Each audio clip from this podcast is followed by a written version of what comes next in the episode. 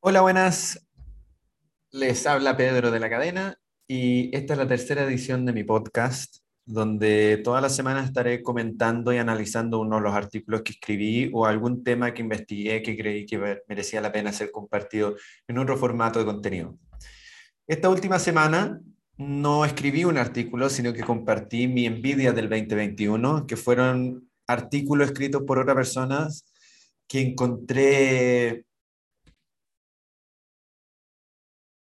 fascinante. Y, elegí uno que va al callo de una de las críticas más constantes que se le hace a Bitcoin, que es el consumo energético. Y este fue escrito por Lynn Alden, la inversionista macroeconomista, una de las mejores analistas de la economía y mercado financiero a nivel mundial hoy en día, y una de las pocas mujeres que existen públicamente al menos dentro de esta industria. Y está titulado el uso energético de Bitcoin no es un problema y aquí por qué. Y es importante antes de partir entender y reconocer que todo usa energía. Muchas veces se nos olvida o escapa de nuestra lente crítico, pero refrigeradores usan energía, eh, los fabricantes de celulares y nuestros celulares, computadores, autos, transporte público, el ejército, las redes sociales, todo. Entonces, al final del día, al, hacer este tipo de, de análisis, es importante también entender cuál es el valor que tú le ves del instrumento o la tecnología dentro de la sociedad y a partir de eso también analizar y ver si es que se justifica el uso energético para ti o no. Entonces, vamos con el artículo. Em, el artículo es bastante largo, por no decir muy largo, así que decidí hacerlo en dos partes, porque si no yo creo que se va a complejizar mucho hacia el fin, o sea, hacia en la parte media final, porque entra a ver cómo el sistema está escalando, ¿ya? O sea, pudiendo llegar de forma eficiente a más personas para que sea más usado por más personas, y para eso hace un análisis eh, cuantitativo con cifras bastante profundo, entonces para no freírle la cabeza, eh, voy a hacer la mitad nomás hoy día y la otra mitad durante la próxima semana. Y esto va a ser como en una breve introducción, entender el propósito de Bitcoin, que ella hace un excelente repaso al caso de uso y cómo se está utilizando alrededor del mundo, y por qué Bitcoin usa electricidad. Entonces, Bitcoin es muchas veces criticado por usar mucha energía, por no hacer uso eficiente de su energía o en algunos casos por ser derechamente un desastre climático energético. ¿ya? De hecho, eh, en el diciembre del 2017, Newsweek eh, publicó un artículo titulado La minería de Bitcoin irá, está en camino a consumir todo, toda la energía del mundo del 2020. Em, bueno, acá estamos en el 2022 y no ha ocurrido. Y la Universidad de Cambridge, que es la fuente más citada para estimar el consumo energético de Bitcoin, estiman que su peak, que es su, punto más alto anual de uso energético, está un poquito menor de 140 terawatt al año. Y el, eso se traduce en menos de un 0,1% del consumo energético mundial porque el planeta entero usa alrededor de 170.000 terawatt de energía por año. Entonces, para una red de más de 100 millones de usuarios, se calcula entre 100 y 200 millones de usuarios, Bitcoin está usando menos del 0,1% de todo el consumo energético mundial. Y si que miramos a largo plazo y creemos que Bitcoin va a ser altamente exitoso y un importante activo sistémico y de pagos, usado por más de mil millones de personas, con un mercado de capitalización de 10 a 20 veces lo que es ahora, debería alcanzar varios décimos de un por ciento de energía global. Por el otro lado, si no es exitoso y no crece mucho de sus actuales niveles, su uso energético se va a estancar e incluso quizás disminuya a medida que el subsidio de bloques continúe disminuyendo y tocaremos el subsidio de bloques más adelante. Lina hace un repaso a su pasado, que es de ella es ingeniería eléctrica, y parte de por qué se fue atrayendo a Bitcoin fue al ver cuán eficientemente su red usa energía. Dice que pudo haber elegido cualquier otra blockchain en la cual invertir o haber evitado el, el espacio de activos digitales en su totalidad o haber eh, cambiado su inversión a cualquier otra blockchain en otro momento. Pero sin embargo, cuando mira y corre los números, cree que Bitcoin hace un uso particularmente elegante de la energía y se está haciendo más eficiente durante el tiempo, con el tiempo porque ha sido diseñado así. Y hace la pregunta, si el uso energético de Bitcoin es prácticamente irrelevante a escala global, ¿por qué periodistas cometen errores tan grandes y tan sensacionalistas? Y su respuesta es que probablemente no entienden el proceso de escalamiento y, el uso, y cómo funciona el uso energético en la red. Y es más fácil sensacionalizar cosas para tener más vistas en, en, la página o para tener ganancia política. Por ejemplo, es comúnmente dicho que Bitcoin usa más energía que algunos países. Eso es cierto, pero a la vez también lo hace Google, YouTube, Netflix, Facebook, Amazon, la industria del crucero, las luces de Navidad, lavadoras de ropa casera, aviones privados, la industria del zinc, y cualquier otra industria o plataforma bastante de, tamaño. Y de esa lista, si comparamos, el uso energético de Bitcoin está bastante cercana al, al, de la industria de los cruceros.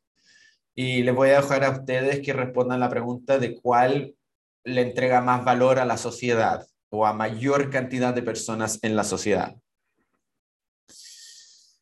Y es importante entender si es que Bitcoin es o no un problema eh, medioambiental y si es que o no usa energía eficientemente, porque esto obviamente afecta su probabilidad de ser una buena inversión y un buen sistema. Y dice Link que si Bitcoin en verdad tuviese serios problemas de energía para escalar, eventualmente fracasaría contra competidores en el mercado privado por no entregar suficiente utilidad para su consumo energético. Así que desde una perspectiva de ingeniería, el uso energético de Bitcoin no es un problema cuando realmente miras los números, pero hay que entender cómo funciona para, calcularlo de forma correcta y cuáles trade-offs estás, te vas a enfrentar si usas un distinto enfoque que lo que usa Bitcoin. Así que la primera parte del artículo es entender el propósito de Bitcoin. Y eh, ayuda a resumir para qué se usan los Bitcoin y cuáles son los problemas que la red fue diseñada para optimizar, porque a partir de ahí podemos ver su uso energético y decidir si es que está alcanzando su meta o no. Y Bitcoin no está intentando ser el sistema de pago más barato, aunque en algunos contextos sí lo es, cuando consideramos el Lightning Network, que es uno de los sistemas para escalar Bitcoin de segunda capa. En cambio, Bitcoin está tratando de ser un activo descentralizado, además de un sistema de pago, y durante 13 años ha, estado, eh, ha sido exitoso.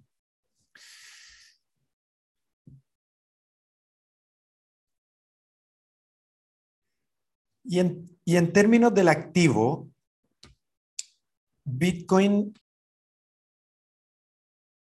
Y en términos del activo, eh, Bitcoin es algo que usuarios pueden autocustodiar con criptografía, si es que quieren, y tiene una cantidad fija, nunca van a existir más de 21 millones de Bitcoin. Y esto hace que Bitcoin sea resistente a la inflación y difícil de confiscar.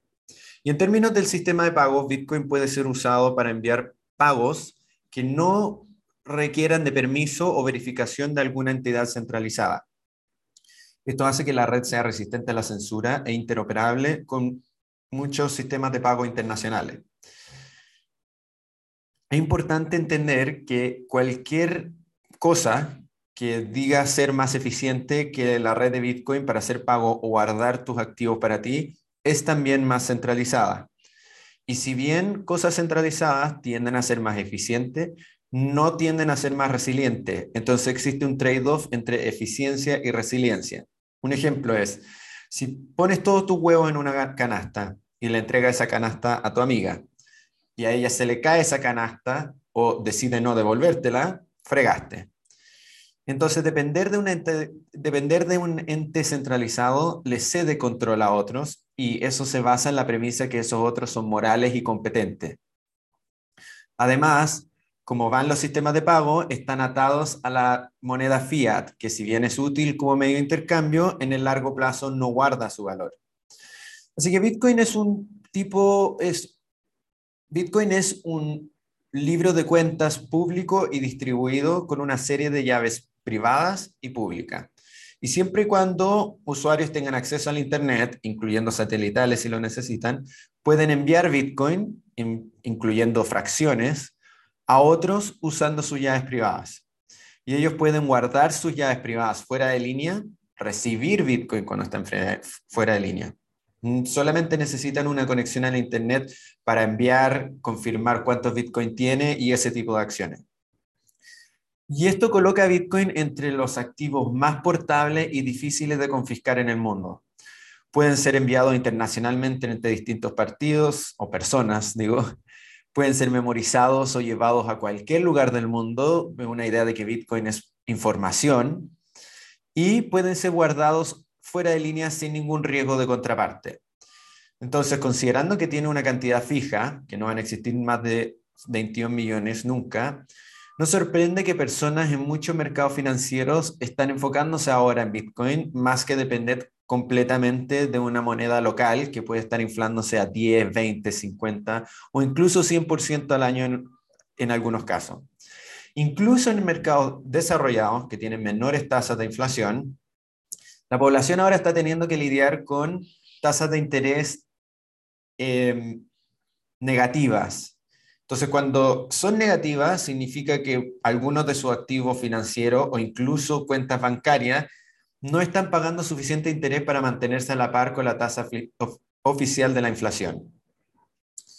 Y mientras algunos países pueden prohibir Bitcoin al no permitirle a bancos enviar dinero a exchange o prohibir la minería de Bitcoin a gran escala, es casi imposible parar el trading de persona a persona, especialmente en países con derechos de propiedad razonable y libertad de expresión.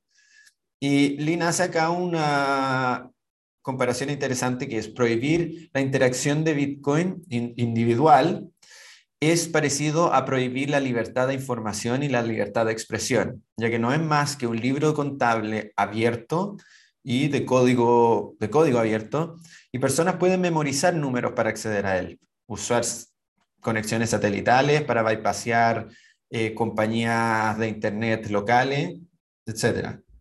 Así que requeriría de un enfoque muy autoritario, con una aplicación muy draconiana eh, de estas prohibiciones para realmente eliminarlo. Y por el otro lado, algunos países lo han abrazado, como El Salvador, que lo ha hecho moneda de curso legal, lo que es significativo en parte porque El Salvador depende mucho de las remesas, que son envíos de, dinero del exterior. Y es casi gratis enviar remesas a través del Lightning Network que funciona por sobre la red de Bitcoin, ya que todo ello es código abierto y sigue siendo más desarrollado con el tiempo.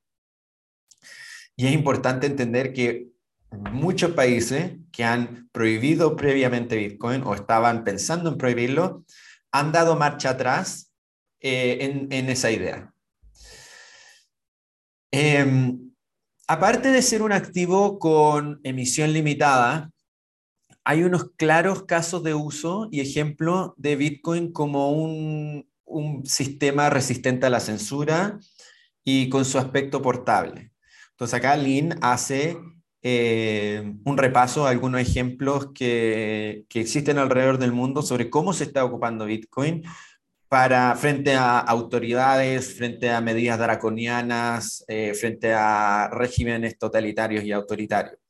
Y el primero es que Reuters reportó en febrero del 2021 como el abogado y líder de la oposición anticorrupción ruso, eh, Navalny, eh, si no me equivoco es Alex Navalny, pero no estoy, no estoy seguro, usa Bitcoin como un sistema de pago resistente a la censura, ya que las autoridades del Kremlin, de Putin, han bloqueado todos los servicios de pago tradicionales que requieren permiso.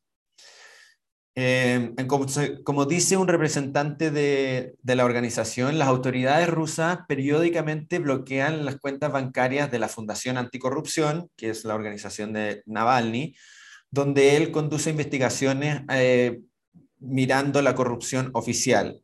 Y dice que están siempre intentando cerrar nuestras cuentas bancarias, pero siempre han encontrado alguna forma de salir.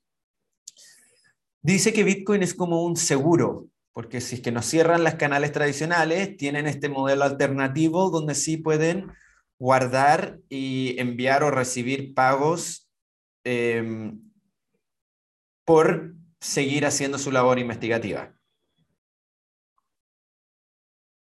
El segundo ejemplo em, que incluye Lean es que The Guardian, el periódico inglés reportó en julio del 2021 cómo comerciantes y grupos de protesta nigerianos usan los atributos de resistencia a la censura de Bitcoin para salirse también de los bloqueos que están haciendo en el país en contra de sus empresas y de sus actividades. Entonces, una coalición feminista, que es un colectivo de 13 mujeres, eh, explican que el cierre o, la aplicación de la fuerza fue financiera también. Organizaciones de la sociedad civil, grupos de protesta e individuos en favor de demostraciones en contra del poder establishment em, que estaban intentando recolectar fondos para liberar protestantes o poder tener primeros eh, entregar primero auxilio a protestantes, vieron sus cuentas bancarias de la nada suspendidas. ¿ya? Entonces, cuando algunas de estas cuentas fueron eh, prohibidas y suspendidas, el, grupo y varios otros grupos empezaron a, tener, a usar Bitcoin y a aceptar donaciones de Bitcoin, eventualmente eh, logrando eh, recaudar 150 mil dólares para su fondo de lucha por la democracia a través de esta criptomoneda. En tercer lugar, eh, Alex Gladstein, que es de la Fundación de los Derechos Humanos, discute el ángulo de los derechos humanos de la red en abril de 2021. Y él explica que para los venezolanos lo que, está ocupando, lo, que está lo que estamos viendo que ocurre en Venezuela a través de, de la completa desastre financiero del Bolívar es totalmente eh, desgarrador.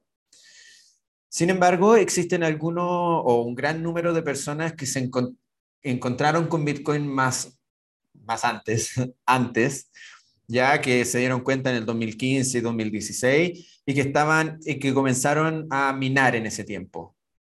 Ya, eh, incluso Alex entrevista a,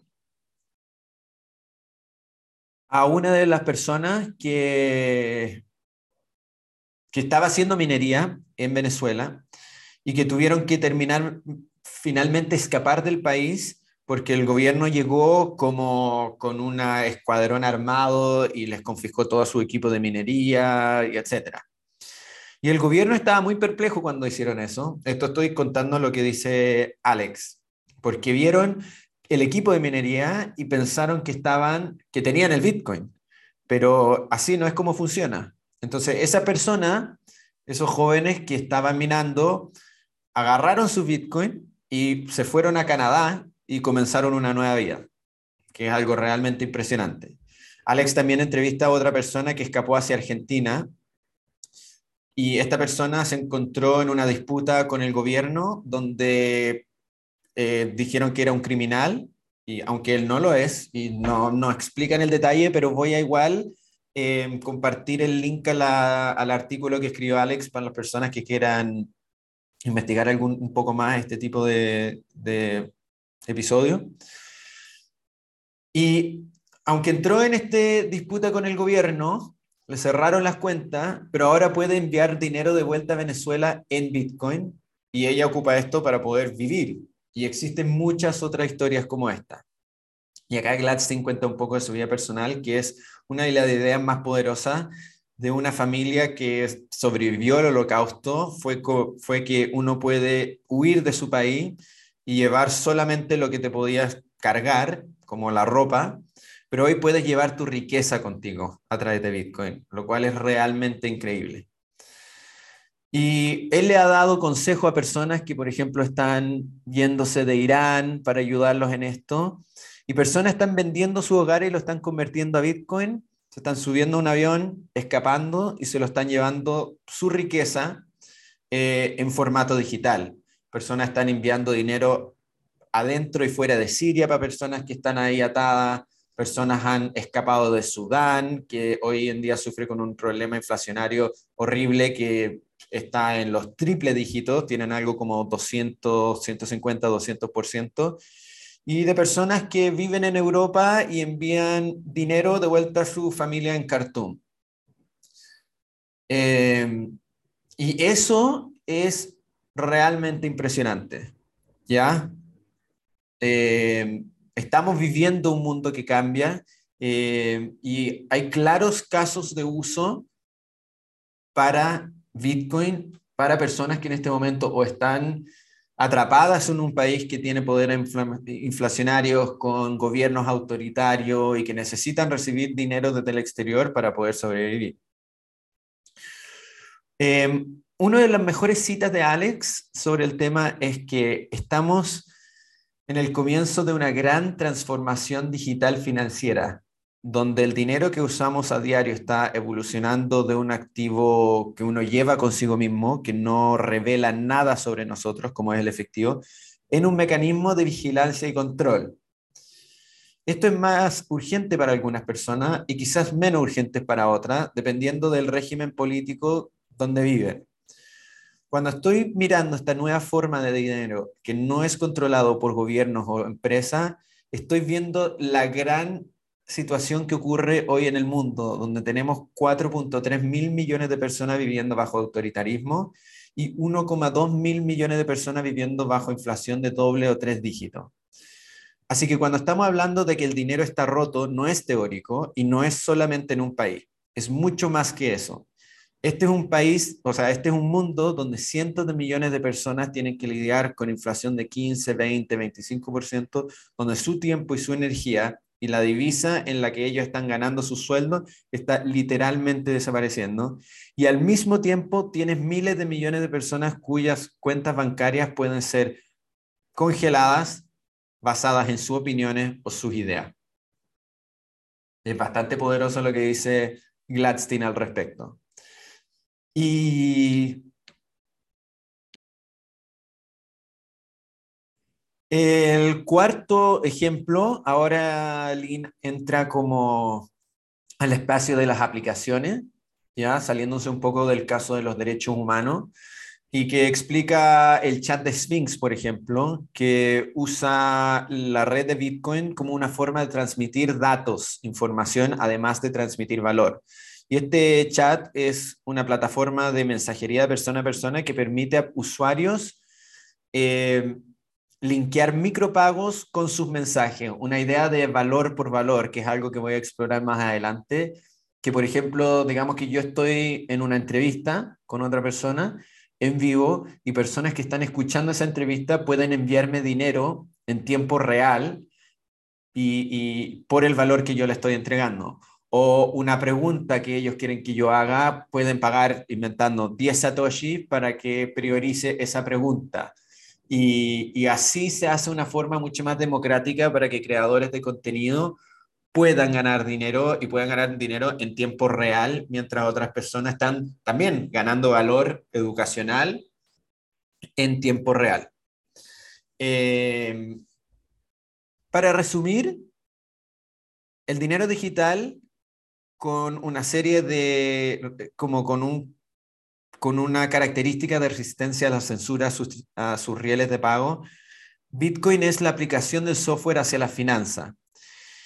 Y no solamente como a nivel de fintech, sino a, nivel de base de finiquito de pagos, ¿ya? al nivel de cómo funciona el efectivo propiamente tal. Y es por eso que muchos piensan que es muy controversial.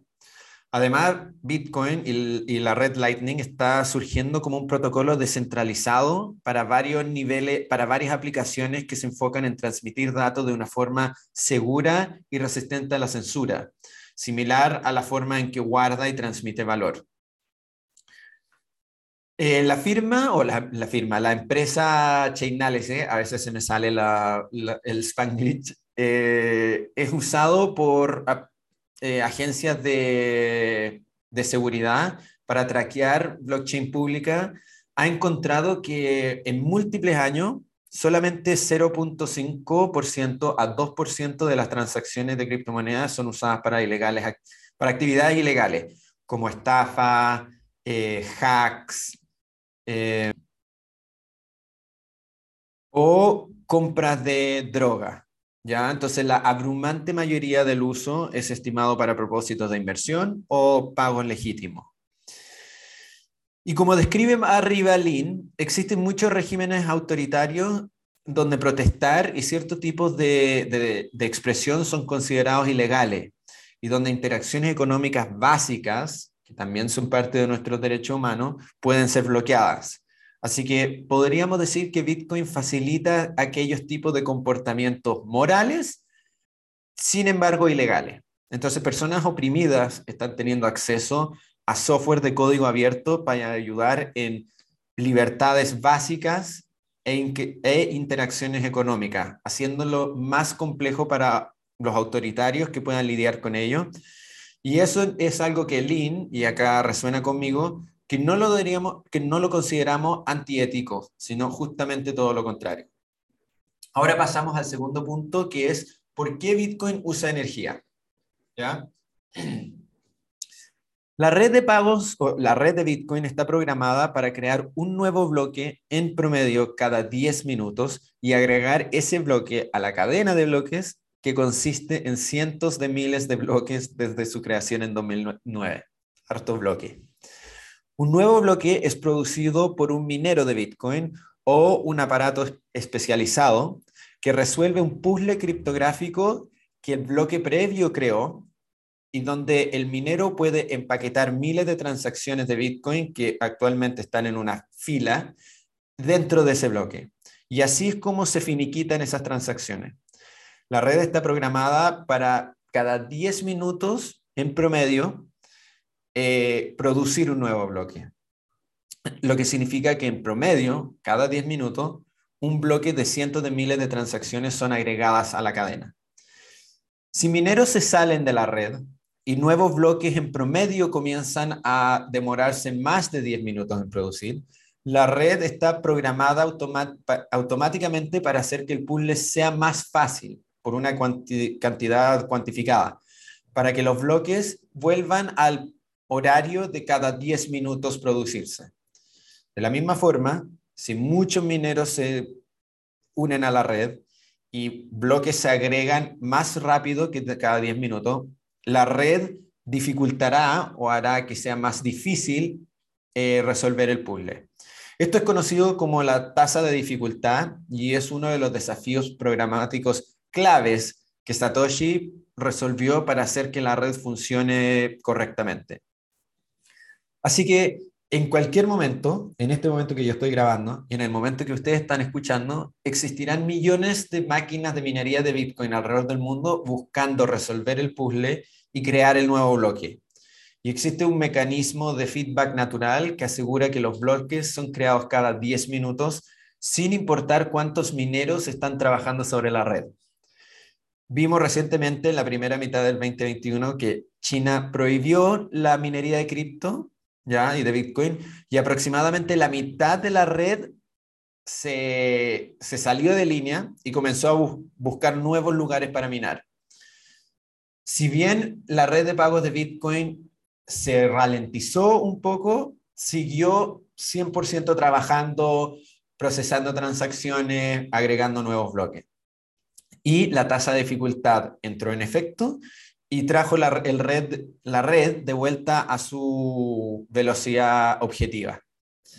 Imagina si Amazon se le avisara con una semana de notificación que tenía que mover la mitad de sus servidores a otro lado de donde están. Probablemente vería problemas que tendría que resolver durante la seis meses o más y tendría que reconstruir la mitad del sistema. Eso no ocurrió con Bitcoin.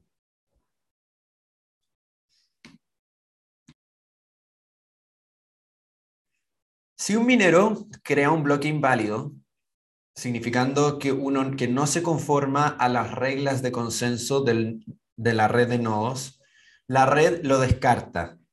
Si dos mineros producen un bloque válido, al mismo tiempo el ganador se decidirá por cuál se encuentra, cuál logra ser encontrado por el resto de la red primero y tiene otro bloque producido que se le agrega, convirtiéndose en la blockchain más larga y por lo tanto oficial. Este proceso es conocido como proof of work o prueba de trabajo. Millones de máquinas están usando electricidad para aplicar proceso, poder de procesamiento, buscando resolver puzzles criptográficos dejados por el bloque más reciente.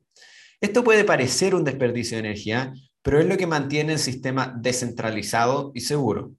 El trabajo es el árbitro de la verdad en este caso. Y no existe ninguna autoridad central que decide qué constituye un bloque válido o una serie, o una serie de transacciones válidas. La blockchain más larga es verificable e independiente en cualquier momento y es reconocida como la verdad por el resto de, los, de la red basada en el código. La cadena más larga es la que tiene más trabajo y también es la que logra todos los criterios de consenso que la red de nodos chequea. Mientras más energía usa la red de Bitcoin, más segura es contra este tipo de ataque. ataque.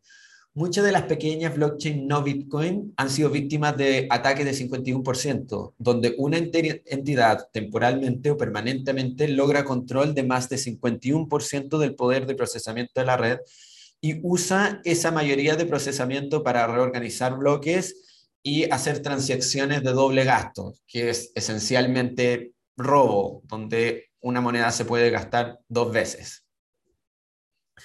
Existen otras blockchain que copian a Bitcoin, pero, pero esas tienen menos de 1 a 2% del total de poder de procesamiento de Bitcoin y han visto eh, reorganizaciones de bloques maliciosos una y otra vez.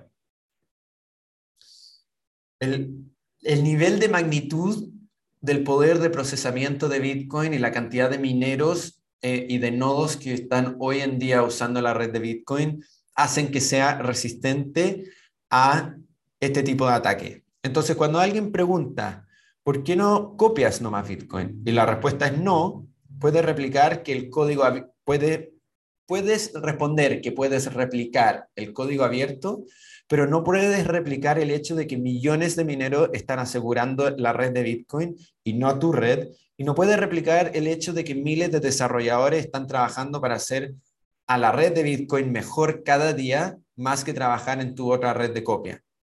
Y la red de Lightning y la liquidez que existe no puede ser replicada fácilmente. Tomó miles de años en construir.